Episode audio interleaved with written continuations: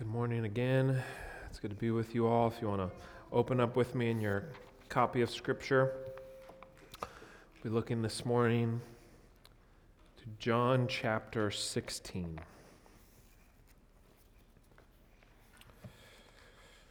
We return now to this great and glorious gospel. And if you remember, um, we are in what is often referred to as the upper room discourse of our Lord. We saw in the first 12 chapters of the Gospel of John what's often referred to as the book of signs, these seven signs that our Lord did, testifying to his person as the incarnate Son of God and declaring to his people that he was indeed the Christ, the Messiah the one that would come to save his people from their sins, the bread of life, living water, the, the resurrection, and the life. And now, in this second part of John's gospel, he turns to what's often referred to as the book of glory, the book of exaltation, where we see the, the days leading up to the crucifixion and resurrection of the Lord Jesus Christ. And in these chapters, chapters 13 through really 16 and into 17, it's often referred to as our Lord's upper room discourse, where he has brought now the, the 12 disciples and now 11, having, had in, having exited Judas from the upper room, he prepares them for his coming departure in both his death on the cross and ultimately his ascension to the right hand of the Father. And he's preparing them for what is to come. He doesn't want his disciples, he doesn't want his people to be unaware of what they will face upon his leaving. And if what we looked at at the end of chapter 15 is we see that they will face the persecution and hatred of the world. Jesus said, If they persecuted me, they will also persecute you. And so we've seen in the disciples over these last couple chapters the fear that they have, the, the anxiety, the, the troubleness of their heart, the grief and sorrow that they're facing. And these trials that, that are on the horizon appear to be overcoming them, they appear to be overwhelming them. Not only is Jesus going away, but now they are going to face the persecution and hatred of the unbelieving world. But as we've seen time and time again, our Lord comes to them. He comes to them and He comes to us this morning and He speaks these words of promise and these words of comfort. And what we're going to see today is that Christ prepares His disciples and us for the coming persecution and suffering that we will face for His name. He comes and he prepares us for this persecution so that we might be preserved and kept through it. That even though Christ will depart from the disciples, he will ascend to the Father, that he goes away not to withdraw from the disciples ultimately, but rather so that he might be all the more present with them in and by the promise of the Spirit. And so, what we're going to see today is that even though God's people will, will face persecution and hatred from the world, Christ has promised the Spirit. Christ has promised the Spirit, the great comforter and helper of Christ's church, who will not only be sent by the Father and the Son, but will work powerfully on behalf of God's people, penetrating the darkness of unbelief, convicting and convincing the unbelieving world, and ultimately advocating for God's people and Christ's church, applying the salvation that the Lord Jesus Christ has won. And so I'm going to read our passage for us this morning. I'll pray for us, and then we will look to God's word this morning. This is the word of the Lord. Jesus says, I have said all these things to you to keep you from falling away. They will put you out of the synagogues. Indeed, the hour is coming when whoever kills you will think that he is offering service to God. And they will do these things because they have not known the Father nor me. But I have said these things to you that when their hour comes, you may remember that I told them to you. I did not say these things to you from the beginning because I was with you, but now that I am going to him who sent me, none of you ask me where I am going. But because you have said, because I have said these things to you, now sorrow has filled your hearts. Nevertheless, I tell you the truth. It is to your advantage that I go. For if I do not go away, the Helper will not come to you. But if I go, I will send him to you. And when he comes, he will convict the world concerning sin and righteousness and judgment. Concerning sin, because they do not believe in me. Concerning righteousness, because I go to the Father, and you will see me no longer. Concerning judgment, because the ruler of this world is judged. Let's pray this morning. Heavenly Father, we, we thank you for your word. We pray now that, that by the power of your Spirit, you would open the eyes of our hearts. You would give us strength this morning to see the glory of Christ and the glory of what you have done for us by the Spirit. And we pray, Lord, that as we seek to understand these things, that you would give us strength and that you would help us to see what you have done for us in the gospel, even in the face of suffering and persecution. We pray all these things in Christ's name. Amen. Amen. So we're going to look at three different things this morning. First, we'll, we'll see in verses 1 through 4 the persecution of the world. The persecution of the world. Secondly, we'll see in verses 5 through 7 the promise of the Helper. The promise of the Helper. And then, thirdly, in verses 8 through 11, we'll see the powerful work of the Spirit.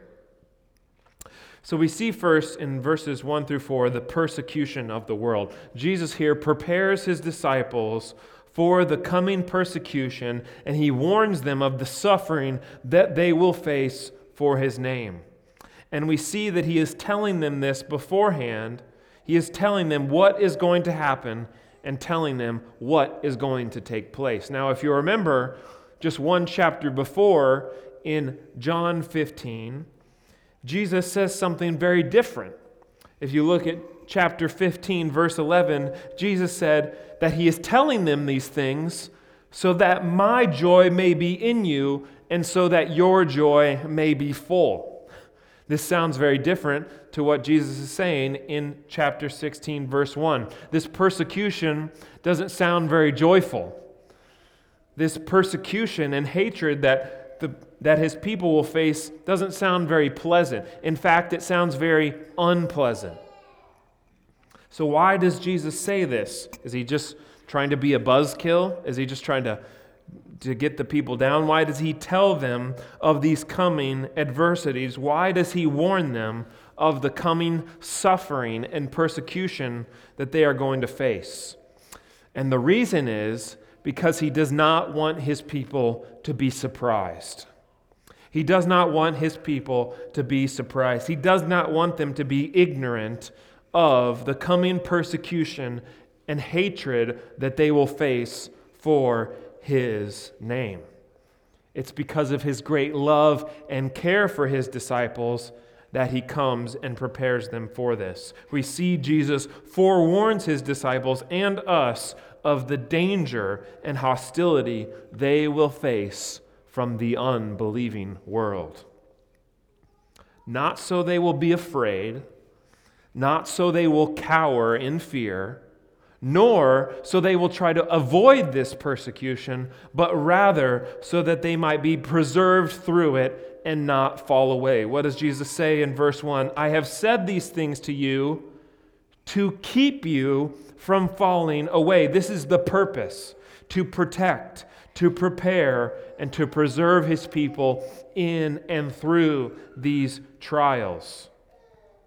Anytime you've ever had to give somebody tough or difficult news, what you're trying to do is prepare them. You don't want them to be alarmed or startled by the news, and so you prepare them for what is going to happen, what is going to take place. Just like a doctor might prepare someone for a cancer treatment, that this is going to be painful, it's going to be harmful, but it is ultimately for your good. This is the purpose of Christ coming to his people to protect them, to preserve them, and ultimately to preserve and prepare them for what is ahead. And we see in verse 2 that this is even true in the face of religious persecution and even ultimately death. We see that not only will the disciples be put out of the synagogues, but they will even be put to death by those who think they are serving God.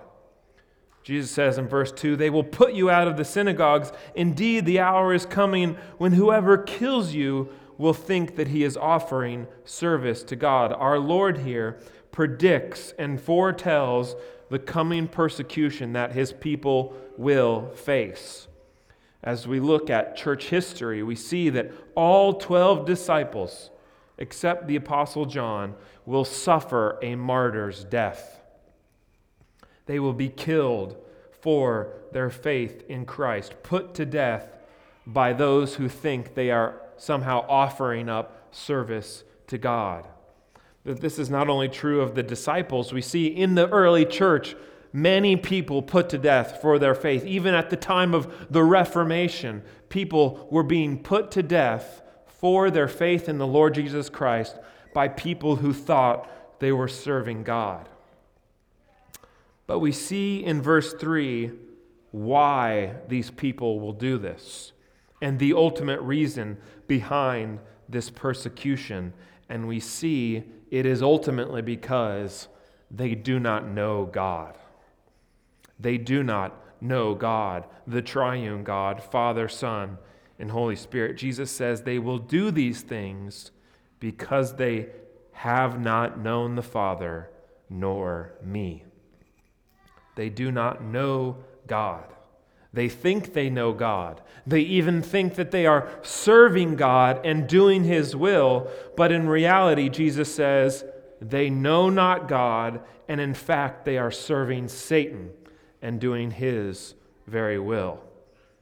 This, brothers and sisters, is the darkness, the, the blindness of unbelief. It's the hardness of fallen man's heart and the hatred of the world. As we read this morning, the unbelieving world hates the light and it loves the darkness. It despises the light and loves that which keeps its evil deeds in the dark. But we see in verse 4 the whole reason Jesus tells them this is so that when their hour comes, the hour of the kingdom of darkness, when it feels as if the gates of hell are coming against Christ's church and against Christ's people, they can remember that Jesus told them that this was going to take place.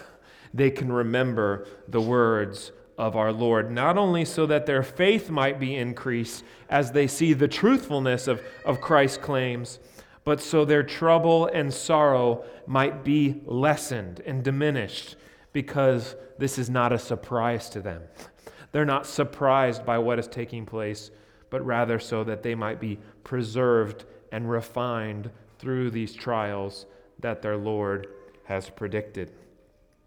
But this begs the question for us this morning How will God's people be preserved through this? How will Christ's church be kept in the face of such brutal suffering and agonizing persecution? How is this darkness of unbelief going to be overcome? How is the blindness of the world going to be penetrated? And that leads us to our second point this morning the promise of the Helper. The promise of the Helper. We see in verses 5 through 7 that our Lord comes to the disciples and he seeks to comfort and assure them and point them ultimately to the hope that they have in the promise of the Spirit. The promise of the Spirit. That even though Christ will depart from them bodily in his ascension, he says that it is to their advantage, it is to their benefit that he depart. That Christ goes away, as we said, not to withdraw from them, but that he might be all the more present with them in and by the Spirit, the third person of the triune God. We see in these verses the great care and concern that Christ has for his disciples. As we've seen throughout this upper room discourse, he knows what's on their hearts. He knows the sadness that they are facing. He sees the sorrow that is now filling their hearts. And instead of the disciples asking the right questions that would actually give them the comfort that they're looking for, they're only gazing at that which makes them sorrowful. They're not asking the bigger and the deeper questions. They're seeing the hatred and persecution that Jesus is talking about. They're looking at the fact that Jesus will be going to the Father. He will be withdrawing from them, departing from them bodily, and this has caused sorrow to fill their hearts. But we see that Christ comforts and assures his disciples in the promise of the Helper. We read this in verse 7. Jesus says, Nevertheless, I tell you the truth. It is to your advantage that I go away. For if I do not go away, the Helper will not come to you. But if I go, I will send him to you. We see in verse 7 not only the necessity of Christ going, but the great benefit of his coming departure. Now, a lot of questions come into our head at this moment. How is this possible? How is this possible? How could Jesus leave them now in this hour of crisis? How could he depart from them at this time? How could this possibly be to their advantage? Why is it better that Christ go from them? Why must he depart in order for the Spirit to be sent? Why is his going necessary. And that leads us to two subpoints this morning. First, we're going to look at the necessity of Christ going and the benefit of Christ going. First, we'll look at the necessity of Christ going. Why was it necessary that Christ go? Why did he have to ascend to the Father? And we see, first and foremost, that it is necessary that Christ go for the full and final accomplishment of salvation. The full and final accomplishment of salvation. That everything Jesus did in the incarnation, he did for us and for our salvation. Not only in his life and his death and his resurrection, but also in his ascension and his current session at the right hand of the Father. And I think that oftentimes, as we're thinking about what Christ has done for us in his work of salvation, we sort of stop at the cross. we think Jesus said, It is finished, and our minds sort of stop at that moment. Maybe we include the resurrection around Easter time, but we, we sort of stop this work of Christ at the, at the cross or at the resurrection. But we see in this passage that it is absolutely necessary that Christ also ascend to the Father's right hand and sit down upon his heavenly throne. Not only so that he might become our perfect and faithful high priest, as Andrew spoke about last week, but that he might receive and pour out for us the promised Holy Spirit. And that leads us to our second subpoint the benefit of Christ going. We've seen the necessity of Christ going, but what's the benefit? Why is it better that Christ go? That seems very counterintuitive to us. Surely it's better for Christ to be present bodily. But he says that it is better that he go. What is the benefit of his going? We see that it is so that he might send and pour out his Spirit. He says at the end of verse 7 But if I go, I will send him to you. This is the promise of the Holy Spirit, the third person of the triune God, sent forth from the Father and the Son. And this is what we see fulfilled for us on the day of Pentecost. If you turn to the, the book of Acts, we see this fulfilled on the day of Pentecost. The golden oil of the Spirit poured out upon Christ's church. Not Christ replaced by the Spirit, right, as the modalists would say, but Christ present with his church in and by the Spirit. The definitive accomplishment and application of Christ redemptive work. This is why it is better that Christ go. This is why it is necessary that Christ go. But what will the Spirit do when He comes? What will be the particular and definitive work of the Spirit, not only for Christ's church, but in and with the unbelieving world? What will the Spirit do when He is poured out on that day of Pentecost and really for the rest of history. And that leads us to our third and final point this morning the powerful work of the Spirit. The powerful work of the Spirit. We see in verses 8 through 11 that Jesus here describes the great work of the Spirit both for Christ's church and against the unbelieving world.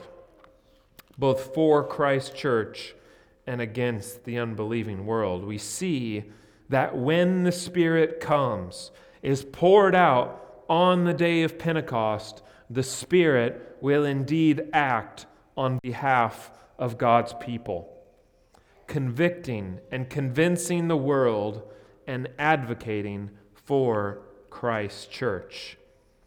Jesus says in verse 8, But when he comes, he will convict the world concerning sin and righteousness and judgment. That the Spirit, as one person said, acts as both prosecutor and advocate.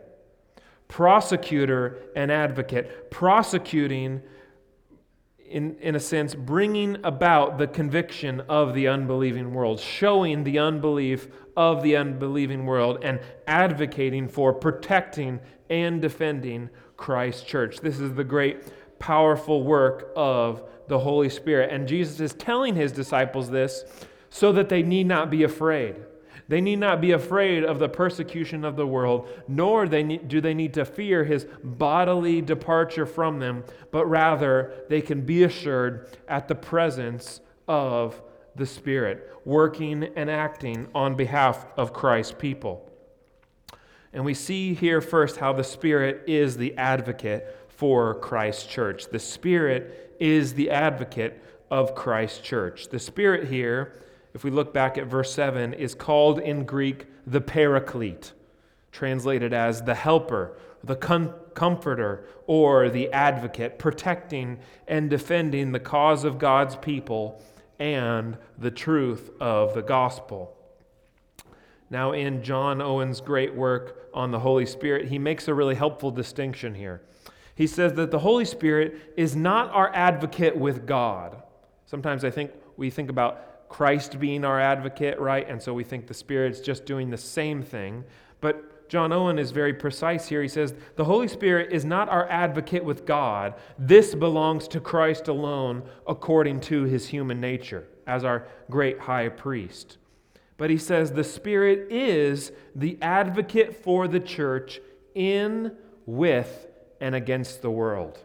The Spirit is the advocate for the church in, with, and against the world, justifying Jesus Christ and the gospel against the darkness of the unbelieving world. This is how the Spirit is the advocate for Christ's church. But we see more pointedly, maybe, in our passage, how the Spirit is also the convictor and prosecutor of the unbelieving world, bringing about the world's conviction. Theologian Herman Ridderbos said it like this that the Spirit proves the world objectively, objectively wrong in its inexcusable unbelief. The Spirit proves the world objectively wrong in its inexcusable unbelief. The Spirit proves the world guilty, convicting the world and the adversaries of Christ so that they have nothing to reply and nothing to say in response, showing the world to be utterly guilty in a way that they cannot escape. And we see in our passage how the Spirit does this work, how the Spirit does this great, powerful work. But what we can say, maybe even more precisely, is what is the means that the Spirit is going to use to convict the world, to prosecute the world, to bring about its guilt? Well, the answer to that question is the preaching of Christ, the preaching of the cross, the preaching of Christ and Him crucified. This is the means that the Spirit is going to use to convict the world of sin, of righteousness, and of judgment. We see here in verse 8 that Jesus says the Spirit will convict the world of three things. And we'll have three subpoints here. The Spirit will convict the world of sin, the Spirit will convict the world of righteousness, and the Spirit will convict the world of judgment. We see first the Spirit will convict the world concerning sin, or we could say more pointedly, the sin of unbelief. Jesus says in verse 9, concerning sin, because they do not believe in me. They do not believe in the Lord Jesus Christ, that the Spirit not only bore witness in the Old Testament prophets, the Spirit not only testified in the life of Christ that he was indeed the incarnate Son of God, bearing witness by his miraculous signs and miracles that he did, testifying to who he was, that he was indeed the Messiah, the Christ, and this leaves the world without excuse. The world cannot say, There's not enough evidence, there's not enough reason for me to believe in Christ. The Spirit has provided adequate evidence in both nature, but here most pointedly in Christ. And so the world is without excuse for their unbelief. But secondly, we see the Spirit will convict the world concerning righteousness. Jesus says, Because I go to the Father. That Jesus is saying here that when he rises from the dead, when he is raised on the third day, he is ultimately raised by as Paul says, the power of the Spirit. And this is the great vindicating work of Christ's perfect righteousness, verifying that he was indeed who he said he was. He was indeed perfectly righteous, and therefore death had no hold over him. And this shows the world their need for this perfect righteousness in order to be made right with a perfectly holy God. But that leads us to our third subpoint that the Spirit will convict the world concerning judgment, namely the judgment that is to come. Jesus says that the Spirit will convict the world concerning judgment because the ruler of this world is judged. That on the cross, the Lord Jesus Christ judged the ruler of this world, putting Satan himself and holding, holding him up to open shame. And so, how much more does judgment await for all those who put Christ on the cross and are not trusting in him, who spit and mocked on the perfect Son of God, condemning and judging the only one who lived without sin? And so, as we think about what Jesus is saying here and this great convicting and prosecuting work that the Spirit will do, we can say, in a sense, that when we jump to the book of Acts, we see sort of a phrase by phrase fulfillment of what our Lord predicted. That this is exactly what we see in the book of Acts. The Spirit poured out on the day of Pentecost, convicting the world of sin, of righteousness, and of judgment in and by the preaching of Christ in the gospel. We see the Spirit convicting the world. Both Jew and Gentile were gathered together and they are convicted of their sin of unbelief. Peter says in Acts chapter 2, verse 23 This Jesus you crucified and killed. They put to death the only perfect Son of God. Instead of believing in him, they killed him and put him to a horrible death. The Spirit convicted the unbelieving world of their need for the righteousness of Christ. He'll go on in the next verse, in verse 24, to say, This same Jesus who you killed, God raised him up. That death had no hold over him, vindicating his perfect righteousness and his claims to be indeed the Son of God. And we see, thirdly and finally, that the Spirit convicted the world of the judgment that was to come. That because Satan, the one who engineered Christ's judgment and condemnation on the cross, is now himself judged and condemned in the crucifixion of Christ. And so, this is the fate of all those who remain in their sin and in their unbelief.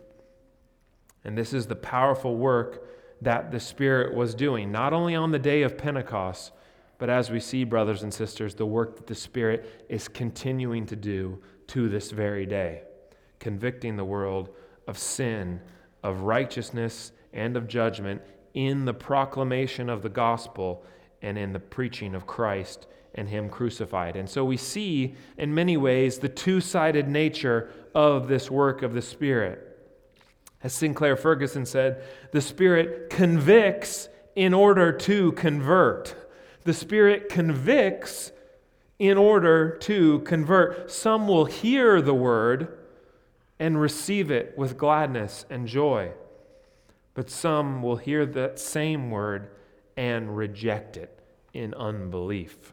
And so that really leads us into our application this morning and the first thing we need to see as we consider and contemplate this passage is we need to see this morning, brothers and sisters, the absolute necessity of the work of the Spirit in the preaching of the gospel.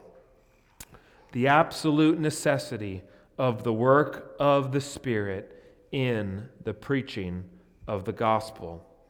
Because we see that apart from this convicting and efficacious work of the Holy Spirit, there is no hope of salvation.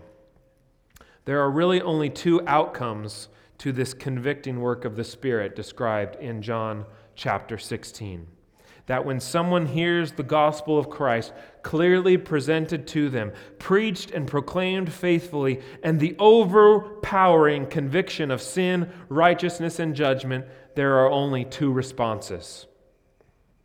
As John Owen says, either they yield unto the truth and embrace it, finding no other ground to stand upon by which to refute the truth, or they fly out into desperate rage and madness, being obstinate in their hatred of the truth and destitute of all reason to oppose it.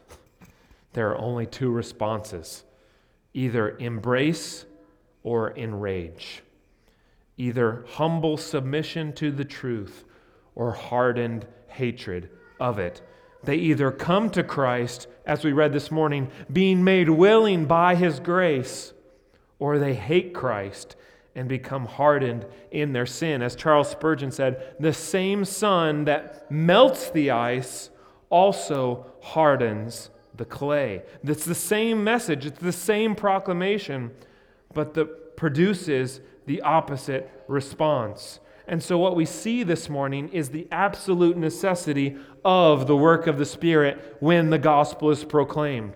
We need the Spirit to regenerate and indwell God's people, taking away their heart of stone and giving them a heart of flesh, enlightening their minds spiritually and savingly to even understand the things of God, renewing their wills and effectually drawing them to Christ, applying the benefits that Christ has won in his redemption. This is the powerful work of the Spirit of God. And apart from this work, apart from this convicting and efficacious work, there is no hope. And so that's why Jesus tells his disciples, This is why I have to go. This is why it is to your advantage that I depart, because of the necessary work of the Spirit of God, shining the light of the gospel into dead and darkened hearts and applying all the benefits that Christ won to our very souls. Charles Spurgeon said it like this in his sermon. I love this title The Superlative Excellence of the Holy Spirit. The superlative excellence of the Holy Spirit. Listen to what Spurgeon says. It's a little shocking, but very, very helpful. He says, Christ crucified is of no practical value to us without the work of the Spirit. The atonement which Christ wrought can never save a single soul unless the blessed Spirit of God shall apply it to their heart and conscience. Christ is never seen until the Holy Spirit opens the eye. The water from the well of life is never received until the Holy Spirit draws it from the depths. We see that Christ and his work remains inaccessible apart from the working of the Spirit. The Spirit must work in order for those who were dead in their sins to be made alive and to see the great work of God in the gospel. And this really leads us to our second point of application this morning, and that is our utter dependence upon the Spirit of God. Our utter dependence upon the Spirit of God to do the work that only He can do. And I think that this is especially helpful for us as we consider this as a local church. It's a great reminder to us that our success, our effectiveness as a local church is not based upon the response of the people to this message of reconciliation, but rather our utter dependence upon the work of the Spirit. Because what do we see as we look to Scripture and as we look to um, what God's Word tells us? Some will hear this gospel proclaimed. Some will see the genuine love and care God's people have for one another. They will witness the unity that we have in the Spirit, the, the peace that we have in Christ, and they will be drawn to it. Like flies are drawn to the light. They will embrace the truth of the gospel, unable to refuse or refute it any longer. They will humble themselves, being convicted of their sin and see their need for Christ's perfect righteousness and that He is their only hope of being saved from the judgment that is to come. Some will hear the gospel and turn, but others will hear this very same message and be enraged by it. They will become hardened in their unbelief. They will hear the way we speak about the sinfulness of sin and be offended by it. They will hear how we speak about repentance and respond in anger. But I love what John Owen says. He says that this response is no less evidence of the power of the Spirit's conviction than when they embrace the truth. He says this response is no less evidence of the power of the Spirit's conviction that we do not judge our success upon the responses of men. We cannot. We cannot judge our success, our effectiveness as a local church upon the responses of men, trying to control the outcome or force God's hand, but we must depend upon the Spirit, trusting Him to do the work alone that He can do. But this is why Paul can say in 2 Corinthians chapter 5, we implore you, speaking to the unbelieving world, be reconciled to God. God has given us this message of reconciliation. And so now, as Christ Church, we can look at the world and say, Be reconciled to God. Come to faith in Christ and be reconciled to your Creator and your Redeemer. But the third and final thing that we need to see this morning is we need to see from this passage the promise of our Lord that we will indeed face persecution. We will indeed face persecution, not only as individuals, as believers in Christ, but as his church. Whether it's in the form of coworkers at our job, family members that poke fun at us for our faith, the government that even tries to um, suppress us or imprison us for worshiping, or even a professing believer who thinks they are serving God but does not know Him or the gospel and persecutes true believers. We will, as believers in Christ, face persecution. We have it as a promise, as a guarantee. Paul says to Timothy in 2 Timothy chapter 3 verse 12, "Indeed, all who desire to live a godly life in Jesus Christ will be persecuted." It's a promise. You're saying, "I don't know if I want that promise." But it's a it's a guarantee. It's a promise that we will face persecution for the sake of Christ. But I think that what's so important for us to see this morning and in this passage is not only that Jesus tells us that we will face persecution, preparing us and equipping us for it, but he tells us that it is ultimately not about us, but it is about him.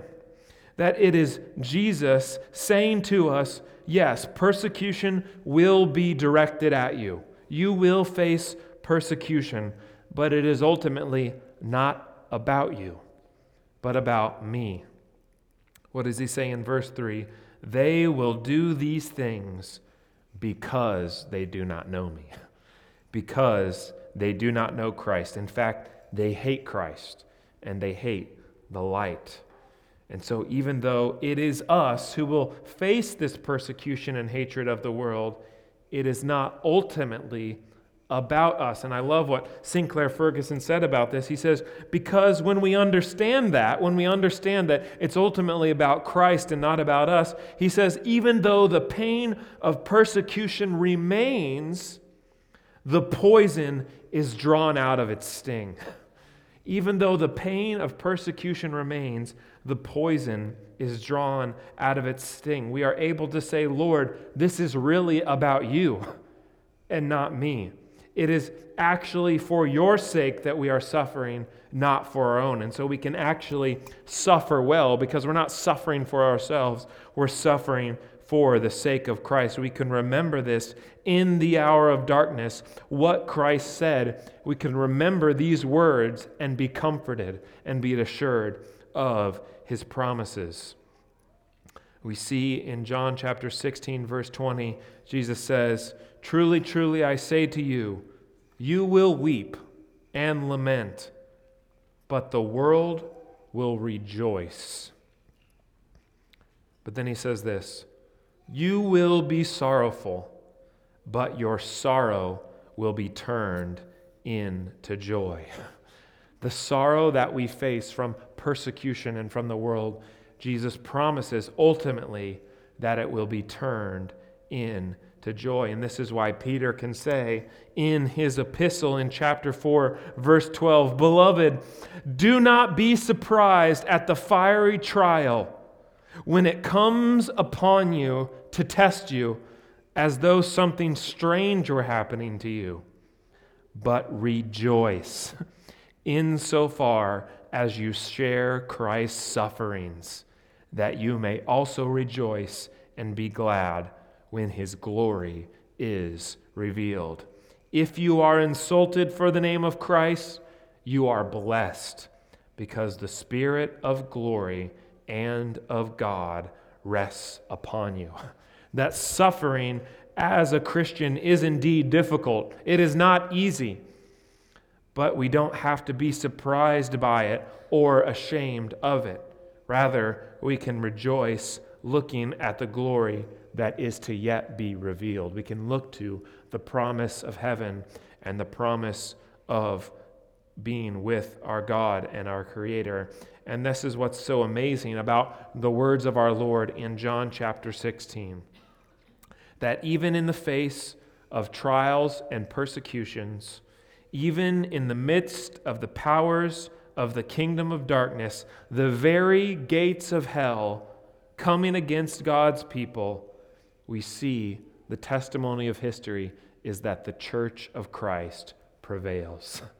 The church of Christ prevails, as we sing in that great hymn, against both foe and traitor, against both those who are outside the church and those who are falsely inside of it. The church of Christ prevails, not because of the promises of riches, of pleasure, or of prosperity. We see in this passage it's actually quite the opposite, but rather the promise of the Spirit. In and with Christ's church, even till the end of the age, this is our great hope this morning. So let's thank God for what He has done for us in Christ and in the promise of the Spirit. Let us pray.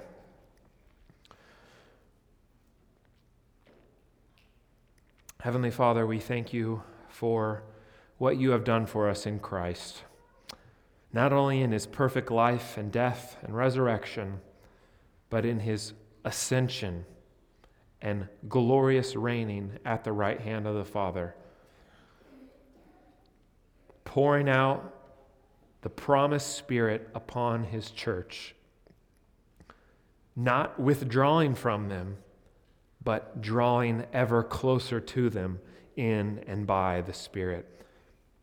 And so we thank you this morning, Lord, that you have given us your Spirit. Even now, we can come to you at any time. You are present with your people by the Spirit. And so we are so thankful this morning, Lord, that what we have is is so great, and it's to our advantage that Christ went that he might pour out this great gift of the Spirit. And so we pray this morning that we would not despise this gift, that we would not look down upon it, but rather that we would glory in what you have given us, even in the face of our persecution and the hatred of this world. Help us this morning to, to look to heaven, to look to the blessing that we have in Christ, and rejoice that He is coming, he will come. Judgment is sure. But those who are in Christ need not fear the judgment because they've been saved. All those who are in the ark of Christ will be preserved through the flood, through the judgment of God's wrath. We have that great hope and promise. And so we pray, Lord, that as the gospel is preached, you will convict the world and you will bring your people to yourself in and by the Spirit. We pray all these things in Christ's name. Amen.